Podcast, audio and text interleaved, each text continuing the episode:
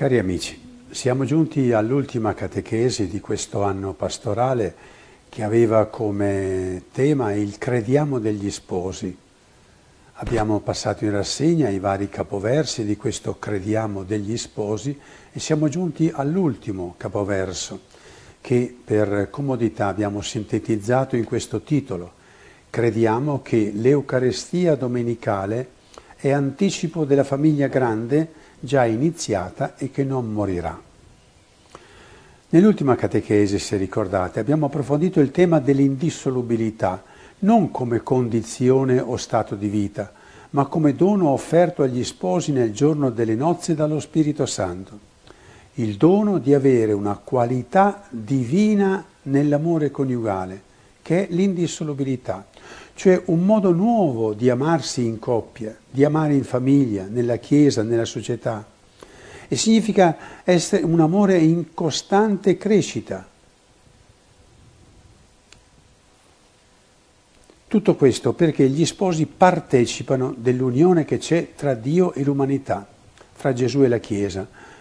Non mi soffermo a, su queste affermazioni che credo appartengano alla vostra consapevolezza e la vostra grazia, cari sposi, di amare come Cristo ama, certo dentro i limiti, le possibilità che avete, ma a tutti è dato questo dono.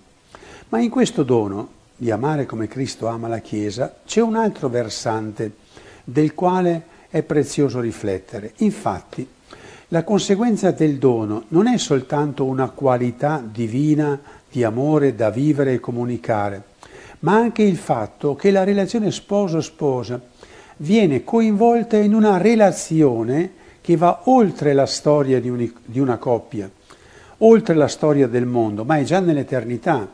Cioè non è che il dono di vivere questa intensità di rapporto con il Signore Gesù come coppia sia un dono che finisce, Certo che finisce nel suo esprimersi su questa terra, non ho dubbi, ma la relazione profonda con il Signore Gesù è stata solo provvisoria. Gesù infatti già con il battesimo e poi la, nella sua specificazione con la grazia delle nozze unisce a sé, lega a sé in modo unico e definitivo gli sposi. È un legame che non finisce con la morte, questo legame con Gesù, fate attenzione quel legame con Gesù che abbiamo per il battesimo, per la cresima, per tutte le volte che noi andiamo a ricevere l'Eucarestia, il sacramento della riconciliazione, è un legame che si approfondisce con Gesù per opera dello Spirito Santo. Questo legame con Gesù, che è poi stato specificato per la singola persona nel matrimonio, non è, non muore, è una comunione con Lui che è già definitiva, Anche Gesù dice alla coppia di sposi non ti lascerò mai. Vuol dire non lascerò mai ciascuna delle vostre persone, non dice alla coppia soltanto di non lasciarsi mai, anche Gesù dice alla coppia non ti lascerò mai. Hai la libertà di andartene, di rifiutare il dono, ma da parte mia non ti lascerò mai è l'indissolubilità vissuta e che vive Gesù nei confronti di ogni persona che appartiene alla coppia di sposi. Ma approfondiamo questi temi più dettagliatamente ponendoci due domande importanti quali, dalle quali puoi trarre delle conclusioni. La prima domanda, perché Gesù fa nozze con l'umanità e con la Chiesa? Va messa molta attenzione a questo perché. Non si tratta di riflettere soltanto sul grande mistero, mistero grande di questa relazione che Dio ha voluto stabilire con l'umanità, ma di cogliere il perché ha fatto questo. Iniziamo dal dato originario. Uomo e donna sono creati ad immagine e somiglianza con Dio. Già qui è legittima la domanda. Perché questa distinzione tra noi e gli animali? Perché noi siamo fatti immagine e somiglianza di Dio? Perché ci è partecipato, in questa immagine e somiglianza, ci è partecipato il dinamismo di amore trinitario. Perché Dio ha voluto questo? Papa Francesco così si esprime in Amoris Letizia numero 11. Dio Trinità è comunione di amore e la famiglia è il suo riflesso vivente. Perché? Perché Dio ci ha dato qualcosa di sé Perché finisca tutto sepolto in un cimitero? Perché ci ha fatti compatibili, componibili, scusate questi termini tecnici, ci ha fatti compatibili e componibili con la vita trinitaria? La risposta non è un principio teologico, ma è una persona concreta che è venuto a spiegarcela e a portarcela, Gesù. Ci guida in questa lettura Familiaris Consorzio 13. La comunione fra Dio e gli uomini trova il suo compimento definitivo in Gesù Cristo, lo sposo che ama e si dona come salvatore dell'umanità, unendola a sé come suo corpo. Ci viene rivelato il volto chi è questo Dio che ci ha fatti a sua immagine e somiglianza? E questa è una, una notizia bellissima, perché per noi immagine e somiglianza non è più un'incognita. Ci è stata spiegata. Sei fatto a immagine e somiglianza di chi? Ecco Gesù che ci rivela il Padre e ci dona lo Spirito.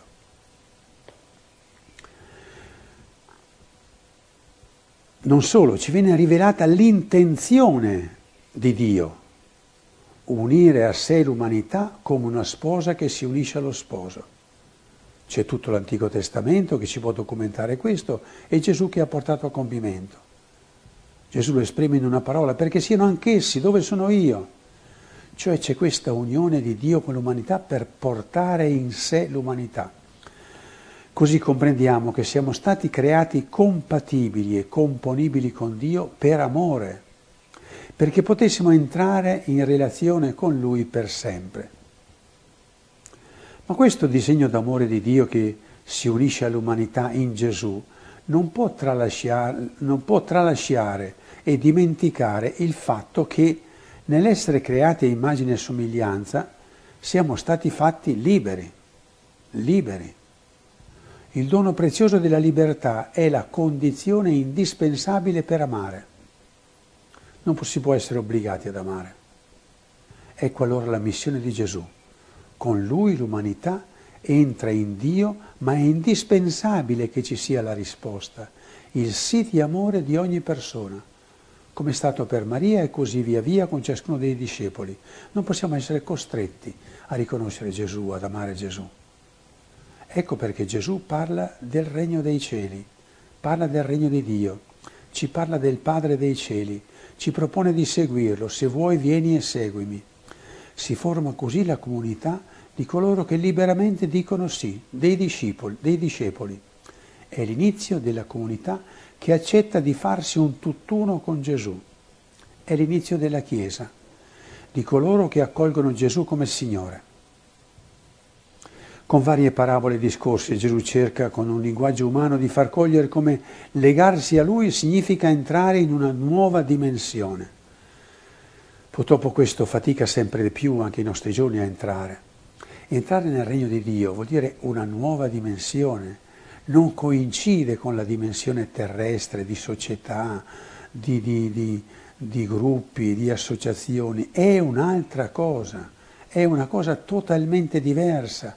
È una comunione con Lui, che ha per legge l'amare fino a dare la vita, che fa del proprio centro la, la, Gesù come il primo dei fratelli, è un'altra vita. Tant'è che Gesù lo spiega chiaramente, il mio regno non è di questo mondo. Non è di questo mondo il mio mondo, voi siete nel mondo ma non del mondo. Gesù dice in Matteo, è giunto tra voi il regno di Dio. Oppure i giusti splenderanno come il sole nel regno dei padri, cioè questa modalità nuova, questa nuova dimensione. È una dimensione che comincia qui su questa terra, ma si compie in cielo.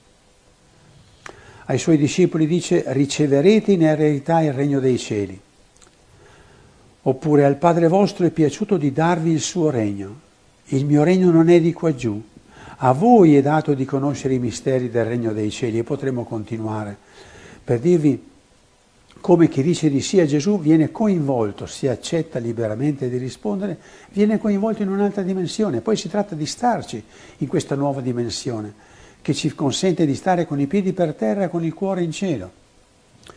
Gesù è venuto chiaramente non solo a mostrarci il volto del Padre, chi vede me vede il Padre, ma anche a sollecitare la nostra risposta e a donarci il suo spirito perché con lui e in lui possiamo già su questa terra far parte di questa comunità celeste.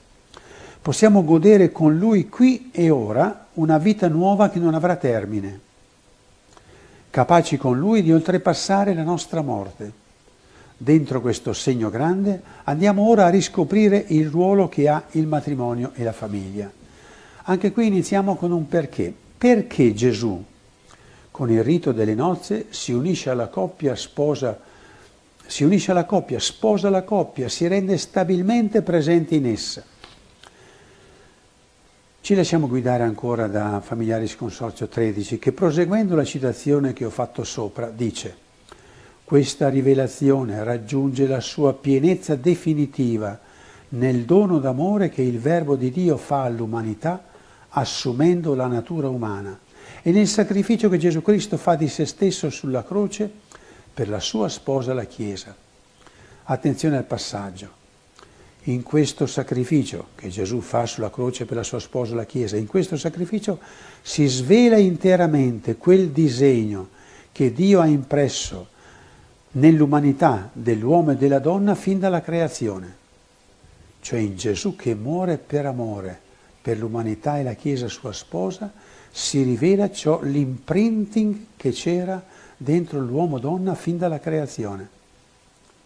Prosegue la citazione. Il matrimonio dei battezzati diviene così il simbolo reale della nuova ed eterna alleanza sancita nel sangue di Cristo. Lo spirito che il Signore infonde dona il cuore nuovo e rende l'uomo e la donna capaci di amarsi come Cristo ci ha amati. Quindi è un'alleanza eterna. Gli sposi sono simbolo reale di un'alleanza eterna, cioè legati nell'amore a Lui per sempre. Il sacrificio di Gesù sulla croce per la sua sposa, la Chiesa, svela ciò che c'è dentro il cuore dell'uomo e della donna fin dalla creazione. Svela il suo DNA interiore fin dalla creazione.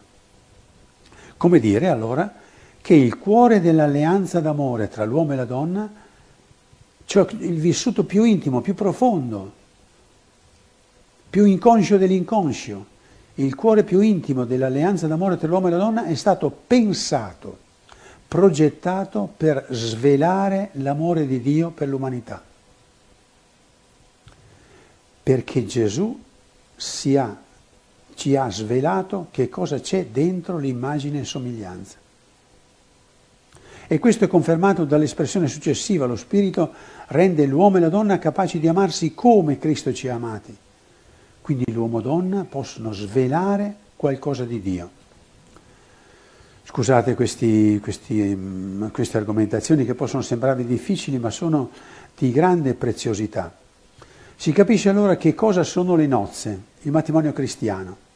Simbolo reale, luogo tangibile, concreto dell'alleanza eterna che Gesù ha fatto con l'umanità e la Chiesa. Pensate al vostro matrimonio, simbolo reale, vuol dire efficace, concreto, vero, simbolo reale dell'alleanza eterna che Gesù ha fatto con l'umanità e con la Chiesa. Come dire che gli sposi hanno il potere, il dono di dire, di dare, di comunicare, partecipare l'infinito, l'infinito eterno amore, dentro e attraverso i loro limiti umani, le loro luci e ombre. Non sono l'infinito gli sposi, ma dentro i limiti umani possono far intravedere l'infinito amore. Ecco perché Papa Francesco scrive in Amoris Letizia che solo in Gesù avviene il compimento della coppia umana. Al numero 77 di Amoris Letizia, il matrimonio naturale, pertanto, si comprende pienamente alla luce del suo compimento sacramentale.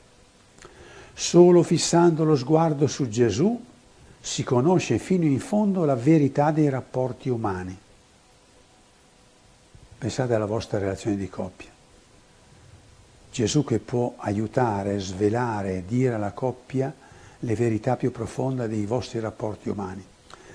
Prosegue la citazione, risulta particolarmente opportuno comprendere in chiave cristocentrica le proprietà naturali del coniuge. Questa affermazione fa eco ad un'altra affermazione di Familiaris Consorzio 13. L'amore coniugale raggiunge quella pienezza a cui è interiormente ordinata. Cioè c'è una pienezza di vita di coppia che è stata pensata fin dalla creazione. Chi è che mi può svelare le coordinate, gli indirizzi, le indicazioni per vivere questa pienezza di coppia? E questo avviene perché gli sposi partecipano e sono chiamati a vivere la carità stessa di Cristo che si dona sulla croce. Gli sposi diventano il luogo della presenza di Gesù che mediante l'alleanza di amore di sposo e sposa continua efficacemente la sua alleanza d'amore con l'umanità e con la Chiesa, continua la sua alleanza d'amore eterno con l'umanità e la Chiesa. Gli sposi sono coinvolti dentro questa nuova ed eterna alleanza che il Padre in Gesù, mediante lo Spirito, vuole continuare per sempre. Gli sposi sono estensori, comunicatori di questa relazione eterna d'amore di Dio. Sono continuatori di questa rete d'amore di Dio con ogni persona e con tutta la Chiesa. È una rete d'amore che sta, sta di qua, sulla terra ma può costruire in Gesù già la rete del dopo morte. Questa rete d'amore che si costruisce qui sulla terra bypassa la morte e si colloca nella Trinità. Si direbbe che gli sposi, se accolgono, fruttificano il dono, costituiscono già di qui la famiglia definitiva, come dice Papa Francesco al numero 121 gli sposi possono rendere visibile, a partire dalle cose semplici e ordinarie, l'amore con cui Cristo ama la sua Chiesa. Quindi gli sposi sono già collocati nell'eternità, in ciò che già si vive in cielo. Gesù sta amando la Chiesa e l'umanità e oggi questo amore eterno gli sposi lo esprimono qui sulla terra. Ed è ciò che approfondiamo. Siamo al terzo punto. La coppia vive la vocazione di costruire già qui la famiglia definitiva, quella grande che in parte è già avviata nella Trinità.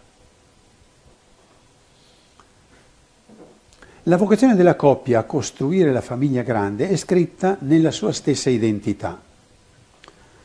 Se mettiamo insieme i dati originari della creazione dell'uomo-donna, vi troviamo anche scritto la missione e la fecondità grande a immagine di Dio lo creò, maschio e femmina li creò. Crescete e moltiplicate. Noi possiamo congiungere queste due affermazioni e tentare di capire. A immagine di Dio lo creò, maschio e femmina li creò. E poi crescete e moltiplicatevi. È chiaro che la fecondità non è solamente produrre fisicamente figli, ma generare immagine e somiglianza, e cioè figli di Dio. C'è una famiglia di figli di Dio. Cioè il mandato dato agli sposi non è fare figli di carne, è fare figli di Dio. I figli di carne li fanno chiunque ed è bellissimo, ma non sanno neanche che sono immagine e somiglianza, non conoscono Dio. Penso a tante coppie non credenti, alle quali va tutto il rispetto, perché anche loro sono immagine e somiglianza di Dio. Ed è bello che loro abbiano e vivano questa fecondità, ma il cristiano sa che la fecondità non è solo figli della carne, è far figli di Dio, cioè fare altrettante immagini e somiglianze. Questo si chiarisce ed approfondisce lungo tutta la storia della salvezza. Dio chiama Abramo e con lui Sara che era sterile. Lo fa uscire dalla sua terra e gli promette una discendenza numerosa come la sabbia del mare, tanto numerosa che non si può contare. Poi successivamente Dio dice ad Abramo, non ti chiamerai più Abram, ma ti chiamerai Abramo, perché padre di una moltitudine di popoli ti renderò. Quanto a Sarai, tua moglie, non sarà più chiamata Sarai, ma Sara. Io la benedirò e anche da lei ti darò un figlio, lo benedirò e diventerà nazioni e re di popoli nasceranno da lei. Già nelle prime pagine della storia della salvezza Dio chiama Abramo e Sara con la loro famiglia per farne un popolo, per fare una famiglia grande, la sua famiglia. Tant'è che per sintetizzare, il camminare nella storia di questo popolo ebreo è un succedersi di famiglie, come ci narra la genealogia di Gesù riportata da Matteo, l'avrete, ve la ricordate, Abramo generò Isacco, Isacco generò Giacobbe, fino poi a Giacobbe generò Giuseppe, lo sposo di Maria. Quindi Maria e Giuseppe si trovano come il termine di una storia di famiglie, una lunga storia di famiglie da Abramo e Sara che giunge fino a Maria e Giuseppe che generò Gesù. Qui la famiglia di Dio si manifesta, qui si vede che cosa Gesù voleva, cosa Dio voleva fare. Maria e Giuseppe costituiscono una famiglia, unità di amore, ma che è già oltre i corpi, oltre la sessualità. Giovanni Evangelista dice di Gesù, a quanti però l'hanno accolto ha dato il potere di diventare figli di Dio, a quelli che credono nel suo nome, i quali non da sangue, né da volere di carne, né da volere di uomo, ma da Dio sono stati generati. Gesù stesso indica lo scopo della sua presenza che conoscano te, Padre. Poi dice, voi tutti siete fratelli.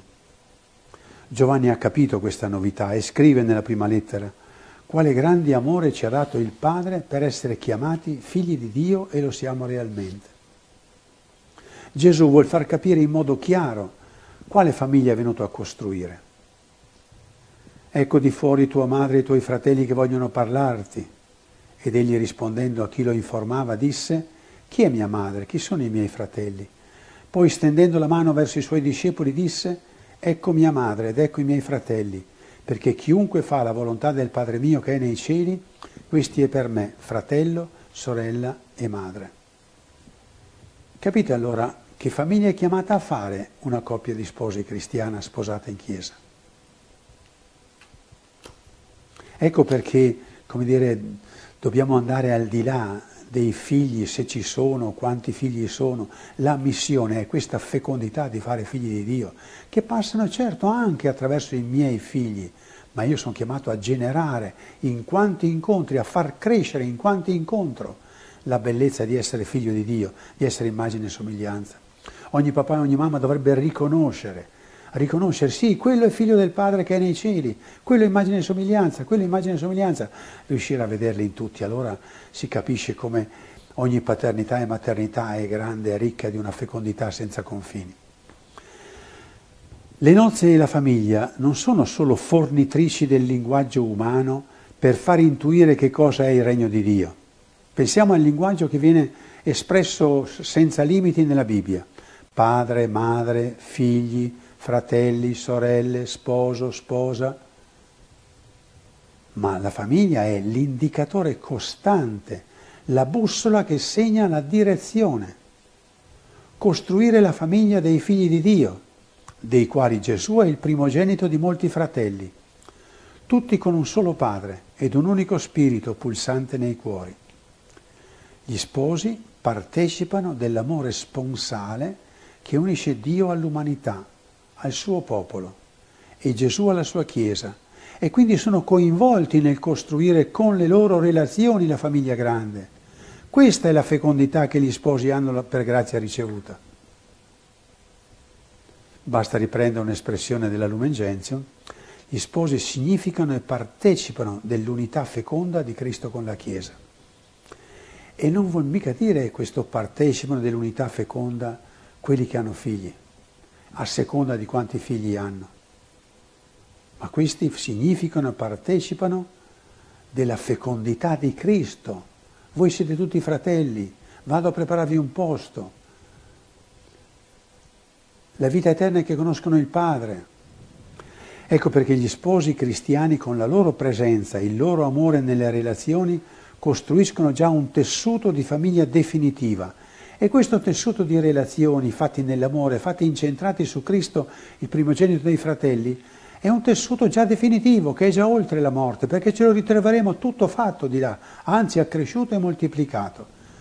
Così la famiglia costruisce la famiglia dei figli di Dio. Qui gli sposi sono chiamati a farsi una domanda molto precisa. Noi due stiamo costruendo solo la nostra famiglia, iniziata con noi due, e che prima o dopo finirà in cimitero, oppure, stiamo costruendo la famiglia dei figli di Dio? Noi tutti fratelli, che accolgono e amano altri fratelli, anticipo della famiglia definitiva? E allora andiamo a prospettive concrete nel costruire la famiglia grande, la famiglia definitiva. Ne elenco alcune. La prima, far crescere in ogni coppia la coscienza di avere sempre come scopo di vita di formare la famiglia grande dei figli di Dio, che è qui, ora, tra noi, ma anche già iniziata in cielo. Cioè avere la coscienza permanente. Noi due siamo qui per continuare a costruire la famiglia dei figli di Dio. Allora capite che la fecondità vale anche a 80 anni? Siamo qui fecondi per continuare a costruire la famiglia di Dio, con la nostra presenza, la nostra vicinanza, i nostri sguardi, la nostra attenzione, la nostra casa, il nostro andare, il nostro frequentare. Siamo qui a costruire la famiglia grande dei figli di Dio. Ogni coppia famiglia è un motore che può produrre famiglia grande.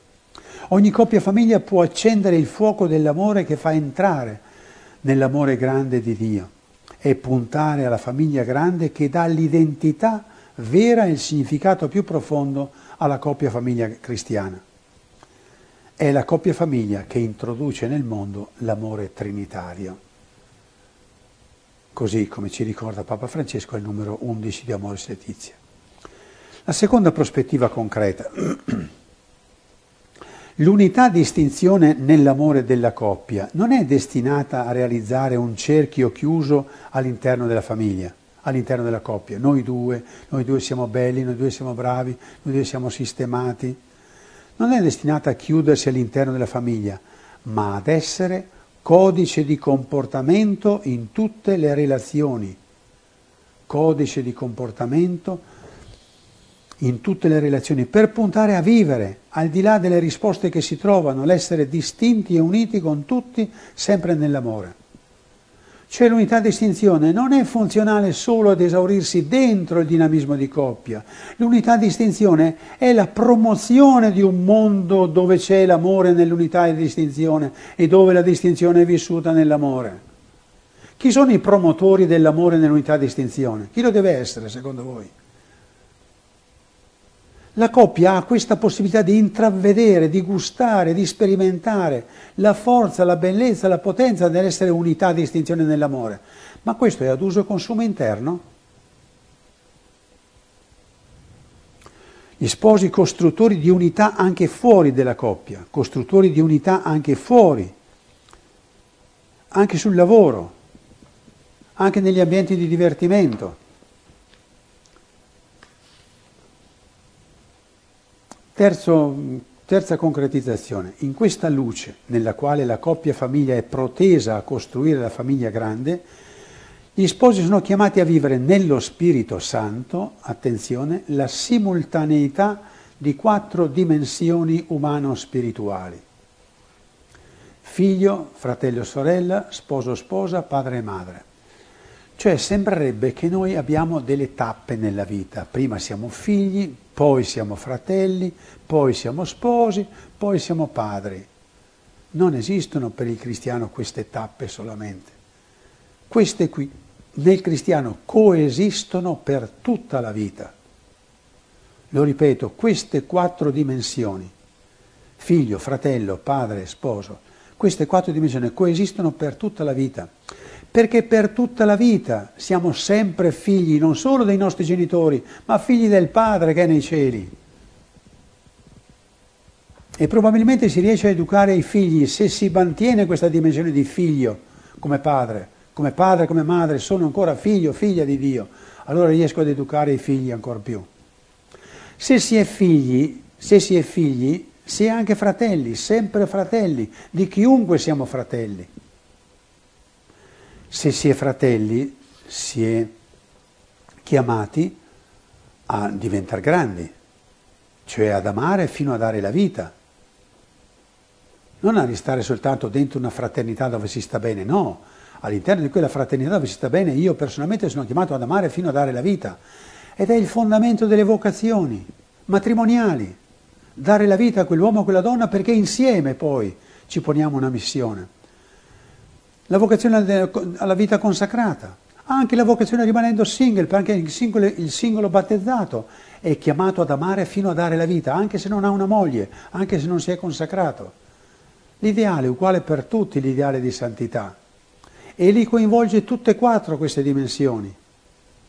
Continuiamo ad essere figli, continuiamo ad essere fratelli, continuiamo ad essere fratelli adulti capaci di amare fino a dare la vita e se arriviamo ad amare fino a dare la vita diventiamo fecondi, una fecondità spirituale, cioè capaci di far crescere la vita di immagine e somiglianza con l'amore di Dio in ogni persona.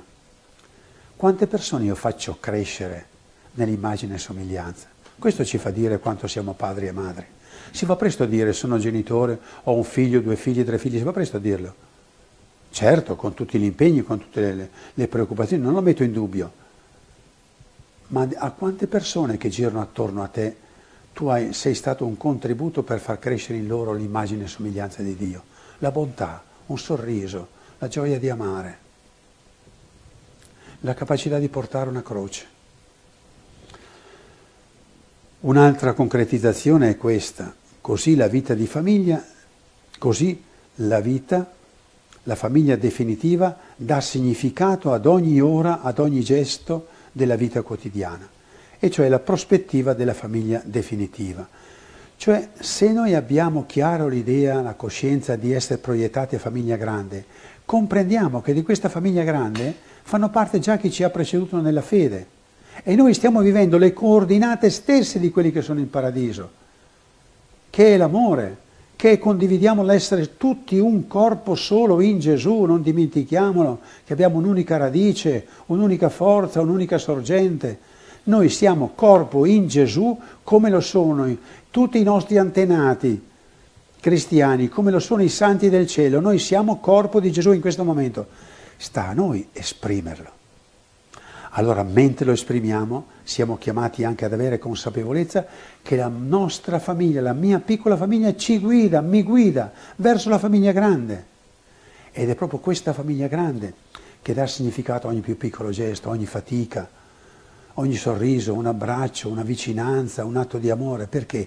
Perché stiamo costruendo la famiglia definitiva. La famiglia grande ci fa stare in Dio Trinità già ora perché tutti siano una cosa sola, come tu Padre sei in me e io in te, siano anch'essi o in noi una sola cosa. E questo non si realizza solo dopo la morte, ma inizia già qui ora.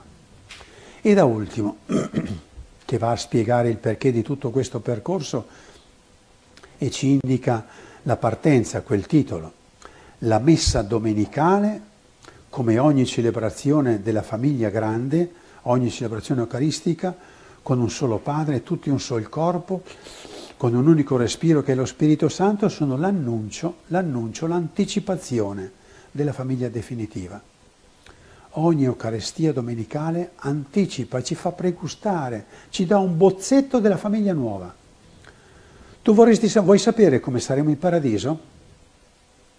Con chi saremo? Quanti saremo? Guardati attorno alla messa domenicale. È quello l'anticipo. Certo che se giudichi soltanto con lo sguardo umano, comincerai a dire con quello, con quella, con questi, con quella famiglia. No, è meglio il purgatorio, è meglio l'inferno? No, spero di no che diciate così. Ma se invece sapete che al di là di tutti i nostri limiti, le nostre beghe, i nostri risentimenti, le nostre fatiche, al di là delle nostre divisioni, in quell'Eucarestia noi diventiamo un corpo solo con Gesù non per i nostri meriti, ma per la sua misericordia. Siamo un corpo Gesù, solo con Gesù per il battesimo, per l'Eucarestia. E comprendiamo che quel corpo di Gesù è già un corpo risorto, cioè di questo Gesù già tanti sono già accanto a lui per sempre in paradiso. Quindi l'Eucarestia spiega, fa vivere alla coppia famiglia già la dimensione definitiva. È come dire vado a messa la domenica come coppia per sapere che famiglia devo costruire. Vado a messa la domenica per sapere che famiglia devo costruire. È il luogo, la messa eucaristica, dove, la mensa eucaristica, dove manifesteremo manifestiamo di essere fratelli, perché lì condividiamo la stessa sorgente. Gesù è vivo in mezzo a noi, ma il Gesù che è vivo in mezzo a noi è già risorto e vive accanto al Padre e noi siamo orientati con Lui a formare la sua famiglia grande. Grazie.